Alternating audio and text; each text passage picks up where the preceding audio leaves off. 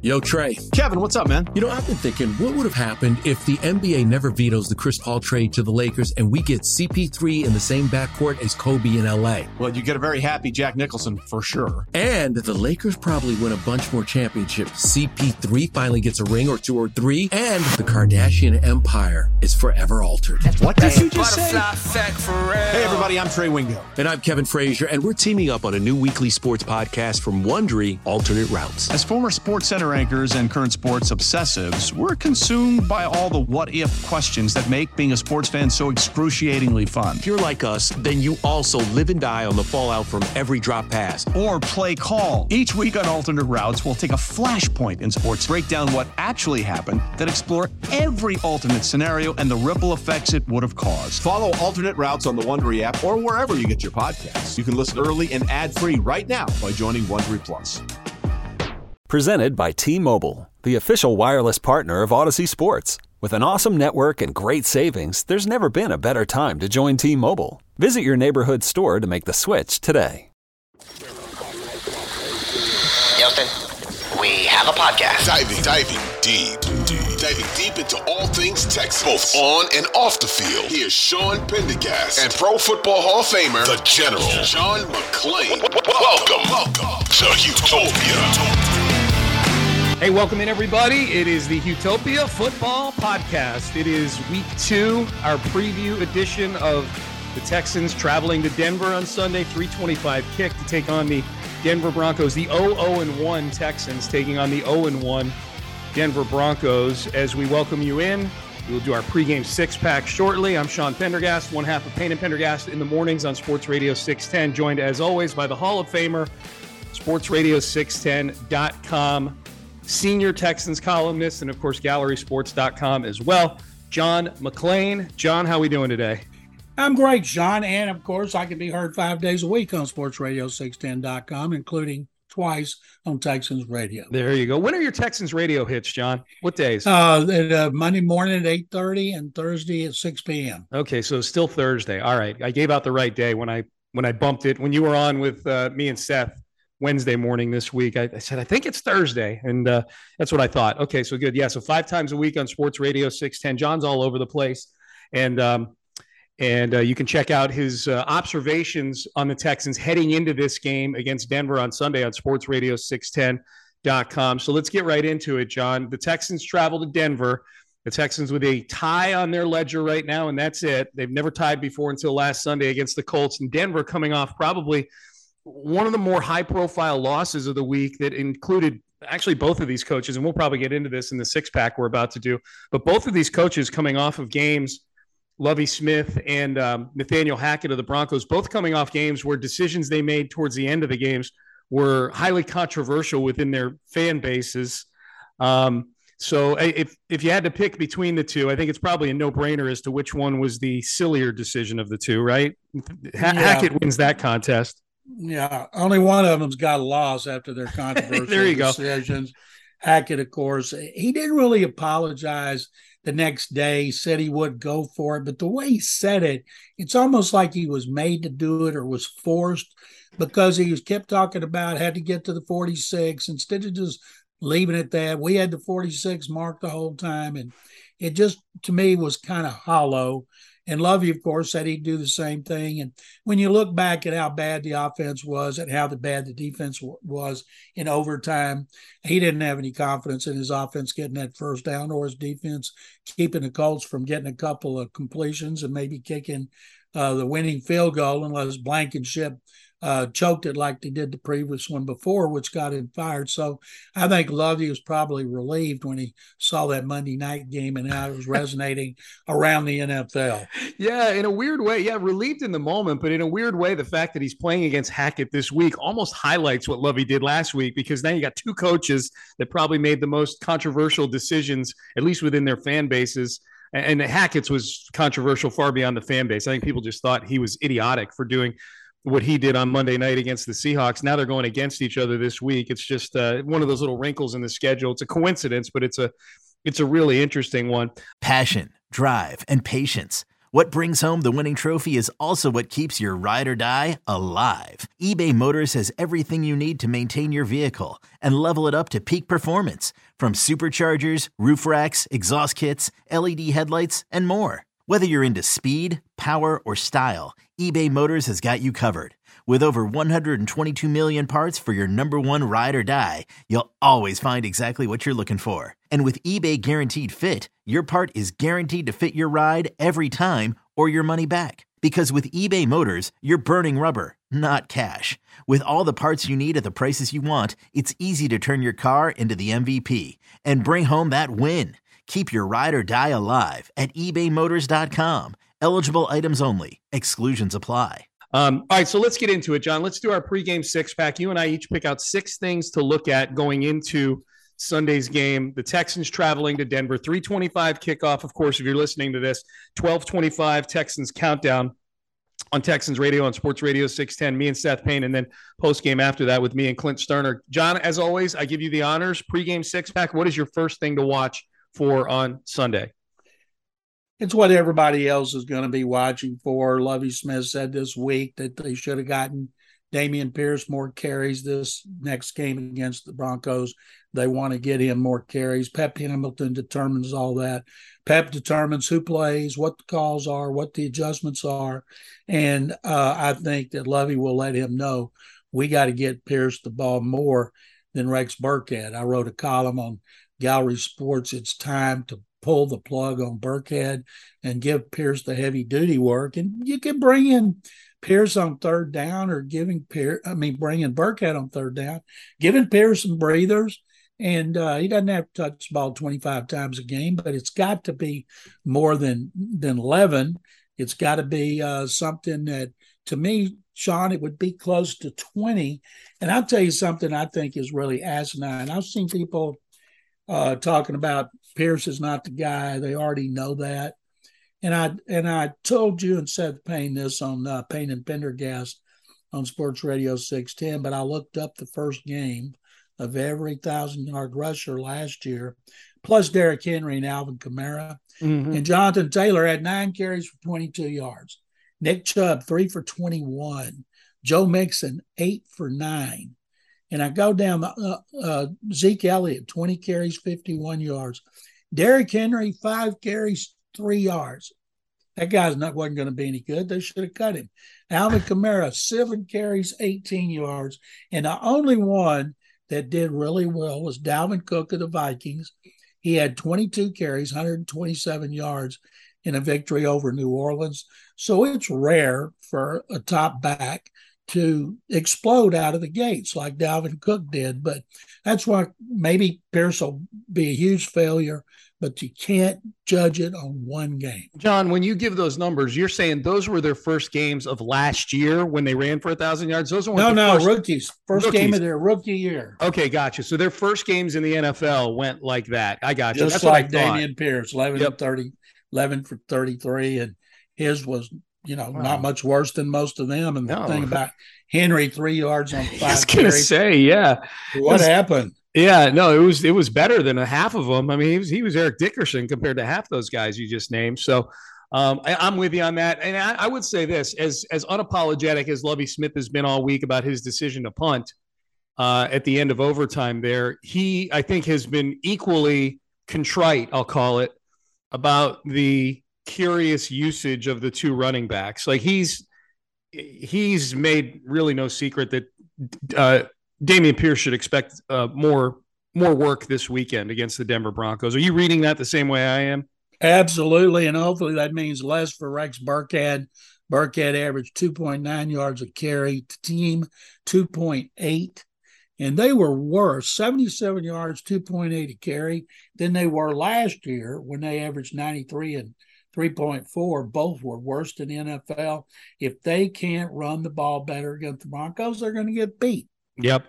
All right. My uh, my next one, John, is um, the uh, Texans secondary, specifically the corners against the well secondary. I'll say the secondary. Let me just back up. I'll say the pass coverage, the pass defense for the um, for the Houston Texans um, against Denver. If you watch that game on on uh, Monday, Um, and you don't need to watch the game on Monday to know Jerry Jeudy, pretty good receiver. He had a touchdown where he ran away from the defense in that one. We know Courtland Sutton is a guy who's flirted with the Pro Bowl before. They got weapons on the outside. I was really impressed with how Russell Wilson got both the tight ends involved, that Albert, uh, oh, what's his name? And uh, the kid Beck, who had a nice one handed catch in the first half. He was, he, he made some plays. And Javonte Williams was much more involved in the passing game than he was in the run game. He only carried the ball seven times, but he caught 11 passes out of the backfield. Um, I I think the the matchup on the outside with uh, Jerry, I'm guessing that Derek Stingley Jr. is going to see a lot of Jerry Jeudy, and maybe Nelson is the one they put on Courtland Sutton, or we'll see. They're probably going to play a lot of zone like they normally do the Texans. But even more so, those tight ends and the running backs out of the backfield. Kamu Grugier Hill was targeted 16 times in that game against the Colts. They were picking on Kamu Grugier Hill throughout that game. So I think pressure on Grugier Hill, pressure on those corners. Jalen Pitre and Jonathan Owens at safety are probably going to have some responsibility, uh, both on those tight ends and maybe playing a little slot receiver as well, uh, a little slot corner as well. Desmond King. Um, that's one of the matchups I'm going to be watching. The, the Seahawks, or the Seahawks, the Broncos moved the ball against the Seahawks through the air quite a bit. Russell Wilson threw for about 340 yards in that game. The problem was they get down to the one yard line twice and they fumbled it both times. You know, if they punch both of those in, we're talking about. Um, you know, we're talking about a, a, a, game where they go on the road and score 30 points in that game as opposed to losing 17 16. Um, so I, that's that's a matchup I'm keeping a, a, big eye on. That's one that the Texans need to at least hold steady. I'm not saying you got to hold the Broncos to you know 200 yards passing or anything like that, but they have so many weapons, and I I, I actually think you know Taylor is obviously a great weapon, as is Michael Pittman, but I think between the two backs that the that the Broncos have, Williams and then Melvin Gordon, as well as the, the receivers on the outside and the tight ends. I, you know, and not to mention the guy delivering the ball. This is a more dangerous passing offense than the one that they saw in Week One with Matt Ryan. I agree, and especially about the one yard fumbles. If they had not done that, nobody would be ridiculing Nathaniel Hackett for being a moron. He'd just be another first time coach with a with a defeat. Yep. All right. What's your next one, John? Pre-game six pack. We got we got two in the books. We got four to go. What's your next one? Jerry Hughes and Jonathan Greenard. Both of them played well. Hughes, two sacks and the second interception of his career. Greenard made some plays in the backfield. Greenard's got to get Russell Wilson. Wilson loves to spin out of the pocket when he sees pressure coming up the middle and not just to his right. He spins to his left and he's very accurate, even though it cuts down about a quarter of the field. So they got to set the edge and beware of that. And they've never beaten Russell Wilson. Wilson is 3 0 against the Texans. He's completed 55 of 92 for 845 yards, six touchdowns, two interceptions, and seven sacks. And he beat them last year two touchdowns, no interceptions, 260 yards in NRG Stadium, 33 13. But his greatest performance was in 2017, was kind of Deshaun Watson was his last game before he blew out his knee in practice. And Wilson had that great drive at the end to win 41 38. He finished with 452 yards, four touchdowns, two interceptions. So he has dominated the Texans, and he's going to again if they can't get pressure on him, whether it's outside or inside. You remember the 2013 game, John, against the Texans at NRG Stadium? 23 to 20. He was he wasn't good at all. 123 yards, no touchdowns, one interception, and they lost by three. Yeah, you remember that was in overtime. You remember the big play in that game. That was uh, back when Schaub was in the middle of his pick six brigade there. And throwing he, the ball to Owen Daniels and yeah, uh, Richard Sherman. And and Gary Kubiak told him on the sideline, if OD's not open, throw it in the ground or throw it in the stands, and the rest is history. They started two and zero. Oh. It started two and zero. Oh. They were two and one, I think, going into that game because they lost to oh boy, I think it was maybe Baltimore in Week Three that year, and they were two and one going into that game.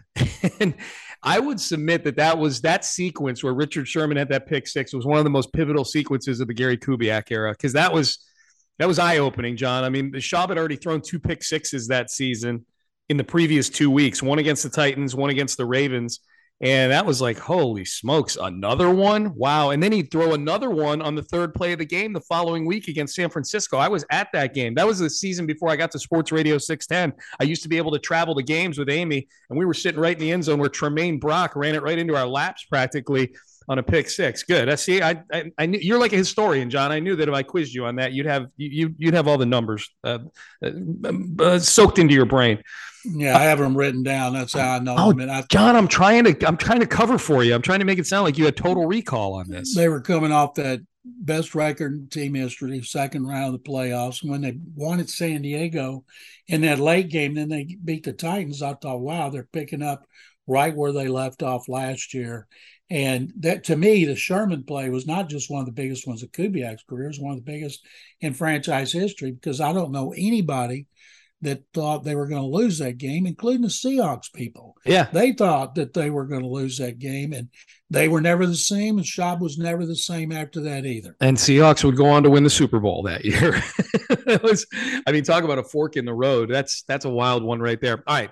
Um, so we've got three. We got three to go in the pregame six pack. My second one here, John. My second one isn't necessarily a, a player or a position group. I guess it's a position group in that it's the Texans' defense overall, really the team overall, probably, but especially the defense. They played 92 snaps on Sunday against the Indianapolis Colts. I can't think of a worse place to have to go play after having a, a, a, game where you played 92 snaps, 31 of them carries by Jonathan Taylor, where he's just, you know, he's he's beating you up, he's running you over like a diesel. Uh, 92 snaps, and you got to go to altitude to play in Denver. So one of my things to watch, John, is just going to be the legs of this defense. I could really see this, and we'll get into our predictions in, in just a little bit. I could really see this being a game where the Texans hang in for a little while and then they get worn down just because of the combination of the altitude along with the usage last week. Half of the starters on defense, including the entire secondary, all played 100% of the snaps. Jalen Pitre and Derek Stingley Jr., John, in the first games of their career, played every single snap of a 92 snap game. So I guess there's a silver lining there in that Derek Stingley's foot must be just fine if the Texans are leaving him in there for 92 snaps in the opener in an overtime tie.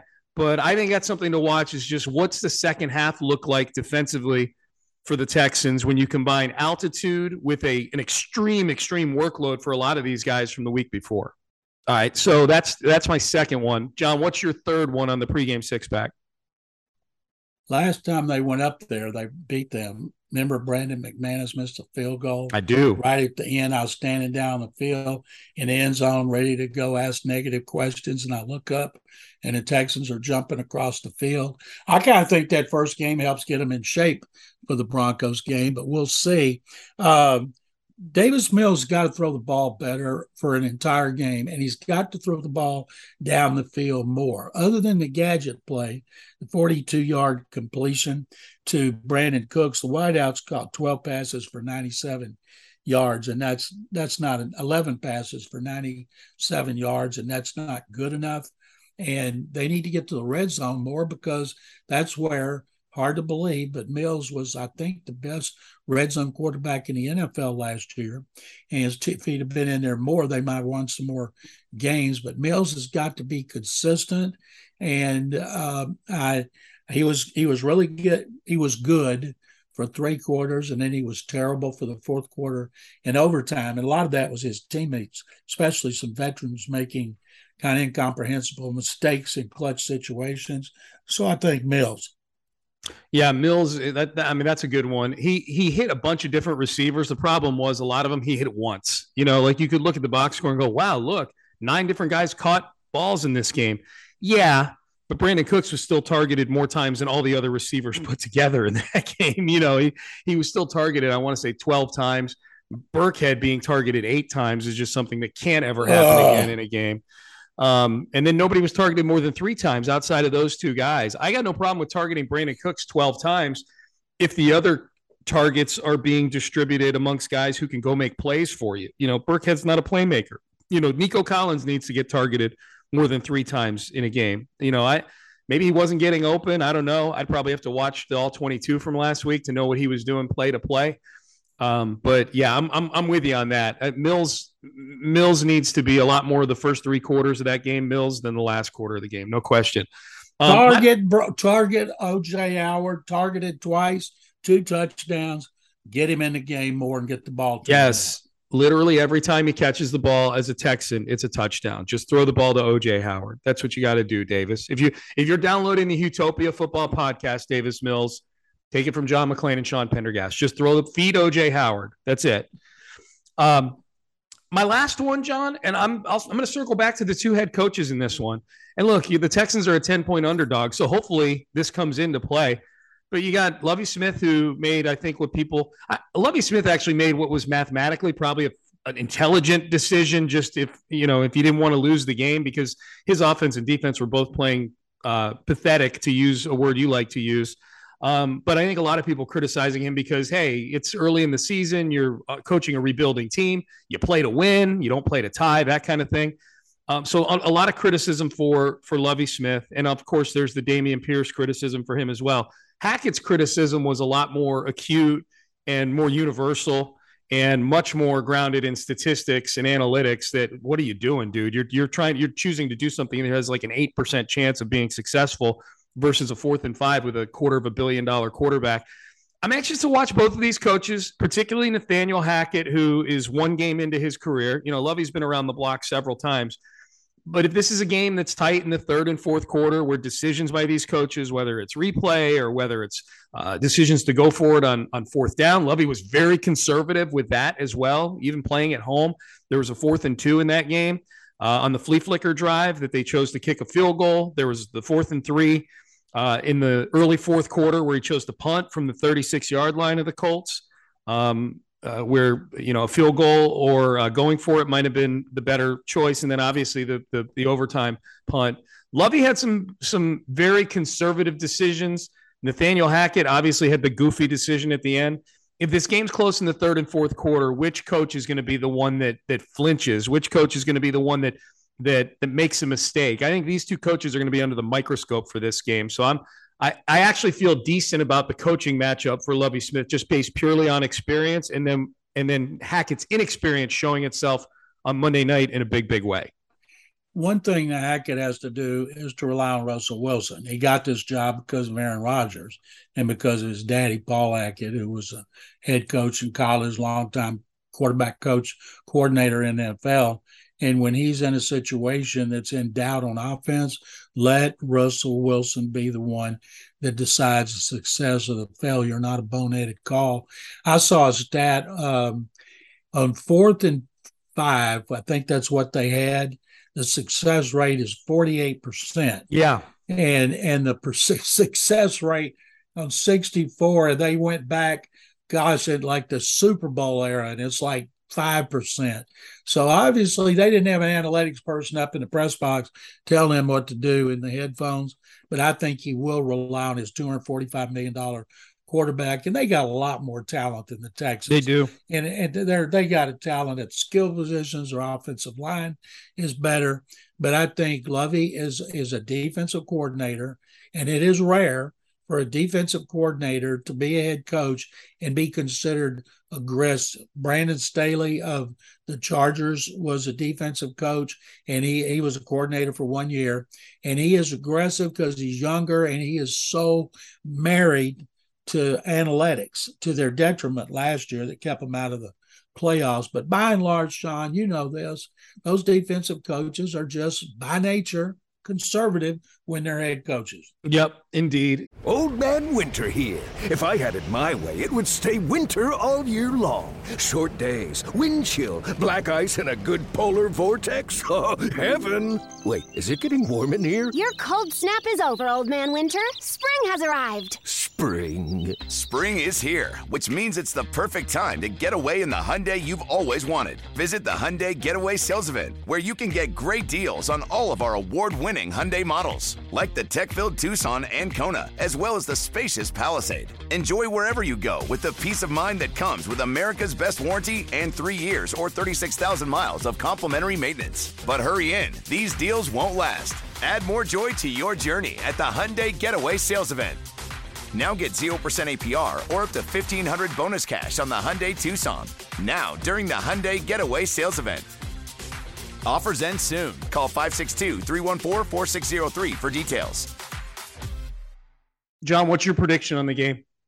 I'm going to take Denver to win this game 30 to uh, 17. Okay. I I've got Denver 30 to 13 in this game. I just think this is a game where the Texans get worn down throughout the game. There's just too I think there's too much firepower. And I think Denver being 0 1 is the worst thing that could have happened to the Texans in this Ooh, game, especially right. the way that they lost. Like Denver is not De- Denver's not going 0 2 to start the season. They've got big they've got big hopes and dreams. And John, they can't they cannot go 0 2 and lose games to the Seahawks and the Texans in that AFC West.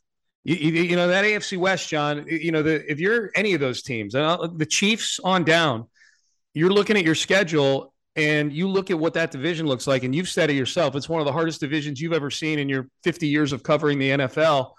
Um, you you look at your schedule and you go, man, okay, the, at least we can count on winning these games. And I guarantee you, the Seahawks and the Texans are two of those games for the Broncos. They go 0 2 in those two, they're sunk. They're done. Like you, you could argue that the Broncos in week two here are kind of playing for their season a little bit because you go 0 2 to start off against the Seahawks and the Texans, which I don't expect them to do, but if they did, um, and you haven't played any games in the division yet, and you haven't played any of the hard teams in either of those divisions you cross over with yet, you know, they're playing the Seahawks. That means they got to play the Rams, the Niners, and the Cardinals still. If they're playing the Texans, they've got to play the Colts and the Titans still.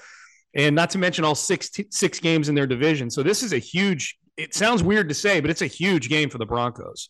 It is, but I don't think that uh, we'll be saying stick a fork in them after Sunday. I don't either. Yeah, obviously, I don't, I don't either. So I think the Broncos win and they cover. John, of the other games, just shifting gears real quick before we get out.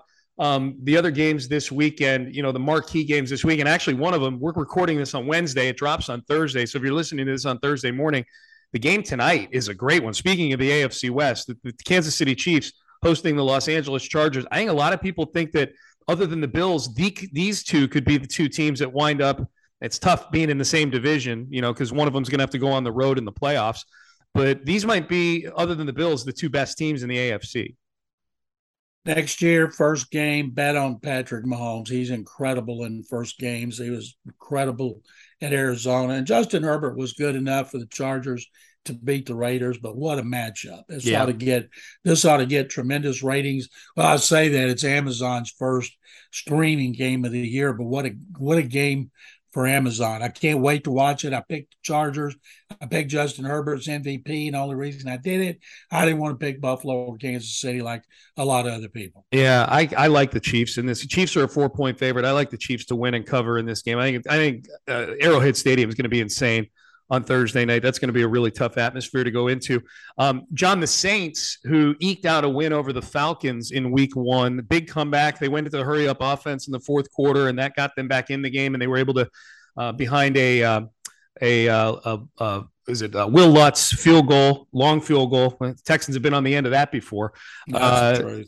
Yep. Uh, they beat the Atlanta Falcons. They host the Tampa Bay Buccaneers. The Saints are the rare team no matter who the head coach has been or who the quarterback's been, they've had good success against Tom Brady since he got to Tampa Bay. I think they're four and one, if I'm not mistaken, uh, against Tampa Bay. Well, I'm probably maybe four and one in the last five games they've played against Tampa Bay. Um, but the Saints are a small underdog at home against Tampa Bay. What do you think of that one? You know, Jameis Winston would love to play well against his former team. The way he played in, in the second half of that victory over the Atlanta. Atlanta's like the Texans. You know, they were in a position to win a game they shouldn't have won, and the Falcons uh, just couldn't pull it out. And then Arthur Smith, their second year coach, and then he kind of had a meltdown in front of the media afterward. But I think Tampa's going to win. I'm just I picked Tampa to lose to Dallas and Dak Prescott. I don't think I'll pick against the Bucs again, so I'm sticking with Brady in the in the and the Buccaneers to beat the Saints. Yeah, they're two and a half point favorites. I don't, or yeah, two and a half point favorites. I, I've kind of had that game circled for a while, John, just as uh, to to take the Saints in that one. I, am just watching Brady uh, kind of you know do his thing and just watching him in these press conferences and then reading some of the articles about what he's got going on off the field. Gisele did a huge kind of wide ranging interview with Elle magazine that doesn't paint a great picture of what Brady's got going on at, at home. You know, just uh, it seems like a lot of strife going on for him right now, and so I, who knows? Maybe this is his greatest performance yet in terms of a full season, being able to go win a Super Bowl while he's got issues going on at home. I kind of like the Saints in the upset in that one at home. I think the atmosphere is going to be raucous for the Saints. Um, so I, I kind of like the Saints in that one myself. That might be one of the ones I end up playing this weekend. This one, um, the Colts, who uh, were on the road, obviously here in Houston last week, they go on the road again in the division to Jacksonville to take on the Jaguars. And that's you know kind of similar to what I said about the Broncos. The Colts didn't lose that game to the Texans, but as you go into a season, you're kind of chalking up wins and losses. My guess is the Colts don't want to go 0-1 and 1 and have two of the division sad sack games behind them here, John. What do you think about Colts and Jags in Jacksonville? The Colts in this game are a um, looks like a four point favorite in Jacksonville. I think they're going to get revenge for their awful performance in the last game of last season. They kept them out of the playoffs. I think they're going to play well against the Jaguars and beat them by seven to ten points. Yeah, I think the, the first three quarters that game against the Texans felt like a team kind of shaking off rust and making a bunch of silly mistakes and stuff like that. I I'm with you. I I, I really like I like the Colts in that one. I like the Colts in that one as well. Just kind of running my finger down the uh, down the schedule here. Um, I'm sure we have Cowboy fans that are listening to this podcast. Uh, there will be no Dak Prescott on uh, Sunday. The Cowboys are at home against a Bengals team that is coming off probably one of the more horrific losses of week one when you consider all the turnovers. Joe Burrow, four interceptions. Uh, they allowed, I think, seven sacks in that game to Pittsburgh. Um, and Dallas is going to be playing without Dak Prescott. The Bengals are more than a touchdown favorite on the road in Dallas, but they're 0 1. Both these teams 0 1 on the season. John, these are two teams a lot of folks thought were going to be in the playoffs at the end of the year. One of these teams is going to come out of this game, barring a tie, 0 2. Stick a fork in the Cowboys. I don't care if Gary, if Jerry Jones says Dak Prescott's going to be back in a month. There's no way they know that. He's going to have to play with a splint when he comes back. And the truth is, Sean, they weren't very good when he was healthy. And I think Cincinnati is going to bounce back. I don't think Cincinnati is going to win the division. I picked Baltimore, but I think do think the Bengals are a better team than they showed against Pittsburgh. But Pittsburgh had to go down the wire to beat them, despite all those sacks and the problems they had with with five turnovers, including four interceptions by Joe Burrow. I think the Bengals bounce back big. Well, the Bengals and they, they the Steelers blocked an extra point at the end of regulation. That's why the game went to overtime. Mm-hmm. So yeah, the Bengals are the, the Bengals are a good football team. I don't know what a lot of these teams, John. You know, the Colts, the Bengals. Weird week one was very weird, and I wonder how much how teams are handling the preseason have to do with that. If that's something, you know, teams kind of taking the country club laissez-faire approach to preseason kind of evens things out in in week one a little bit. But a lot of these teams that are supposed to be good teams were really sloppy in week one. Let's get to the primetime games, John. In fact, two Monday night games. Uh, we get our Monday night doubleheader in week two as opposed to week one. And these are two games that are interesting ones. One involves the Tennessee Titans going against the best team in the AFC, by most people's account, the Buffalo Bills. Um, what do you think about this one? This game is in Buffalo, and Buffalo. John is is favored by 10 points in this one over the Tennessee Titans. The, the Buffalo Bills are favored by 10 points over the team that was the number one seed in the AFC last year. I think uh, the Bills are going to win this game going away as they did with the Rams. The Titans not only have, have let their receiver A.J. Brown go to Philly, where he had 10 catches for 155 yards, they have a big hole there. They have a big hole where their best pass rusher, Harold Landry's out. They lost one of their defensive tackles for the season in this last game, lost to the Giants by one point. And uh, even though I think Mike Vrabel is a hell of a coach, the Bills got it going on. The fans will be frothing at the mouth up there. No telling how many will get hurt jumping on tables. But I think the Bills are going to win. I think the Bills are going to win by two touchdowns. Yeah, I think the Bills are going to take the Titans to the woodshed. I'm with you on that. And they've had 10 days to get ready for it, too. They played the Thursday night game to open the season. The Bills did um, as well. And the boy, the Titans, I, what a loss that was. I mean, Sunday. I don't know what. If that's something, John, where you go, boy, the Titans, that's really going to galvanize them. They lost at home to a team they shouldn't have lost to, or just the Titans just aren't very good. You know, that's, could be they're not very good. They need to get Derrick Henry back in the swing of things, dominating because Ryan Tannehill's not very good. If he doesn't have Henry back there to run the play action, but he doesn't have AJ Brown, that's a huge loss. Two of the tight ends that were there two years ago are no longer there. So they've got some personnel issues, injury issues, and the Bills right now seem to be, along with Kansas City, the best teams in the NFL. Last one, John, is the other Monday night game that's part of the uh, the doubleheader. It's a weird doubleheader because the games are kind of be, they're going to be going on concurrently or kind of the, the late game kind of starts halfway through the first game. The Bills game is on uh, Bills Titans on ESPN, kicking off at a little after six o'clock Central Time, and then at seven thirty, the Vikings are in Philadelphia to take on the Eagles in a game. It's going to be kicking off at eight thirty in Philadelphia. That is going to be one sauced up Philadelphia crowd. Eight thirty at night on the East Coast for a game against the Vikings. John, I know it's a small sample size, it's one week, but the Eagles and the Vikings feel like two teams coming off of week one that a lot of folks are going, huh, maybe that's who we should have picked in the division that they're in. The Eagles and the Cowboys division are the Eagles are now a heavy favorite to win that division because of the Prescott injury.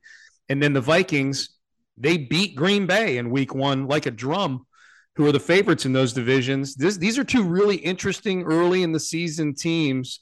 Um, the Vikings traveling to Philly. What do you think of this one? I think that Minnesota winning the game over Green Bay is great for the Vikings, but we remember how the Vikings got obliterated by the Saints in the first game last year. Saints went on to win nine, and the Viking, I mean, the Saints went on to win nine, and the Packers got home field advantage throughout the playoffs. So the Vikings go there. It's uh, it's prime time. The Eagles fans, as you mentioned, are going to be sauced, worked into a frenzy. It's a great home field advantage. Philadelphia was lucky to win. Jalen Hurts didn't throw a touchdown pass, but he was great connecting with AJ Brown, and he ran. They ran for over 200 yards. I think it might have been 216. They led the NFL in rushing last season, so you know they are a running team with a running quarterback with multiple backs they use. So I think it's going to kind of be old-fashioned football as far as the Eagles return because that's what they're best at, and I think. Uh, they'll win a cl- another close one. I think it'd be two or three points for the Eagles. Yeah, I that's going to be a it's a fun matchup of receivers. You know, AJ Brown on one side and Justin Jefferson on the other. That I think it's going to be a I think it's going to be a fun game. I just I can never back Kirk Cousins in prime time. Not Kirk Cousins Monday night against the drunk Philadelphia crowd. I'll take the Eagles in that one. I'll lay the points. Two and a half is the spread on that one. The Eagles uh, are nearly a uh, about a field goal favorite in that one in Philadelphia. All right, so those are the looks at the big games. John, one bit of news just came down from James Palmer, the NFL Network, that impacts the Texans game. It's on the Broncos side of things. Um, Nathaniel Hackett just revealing that All-Pro safety Justin Simmons is going to miss some time. Quote: He finished Monday's game with a thigh injury he suffered in the second half.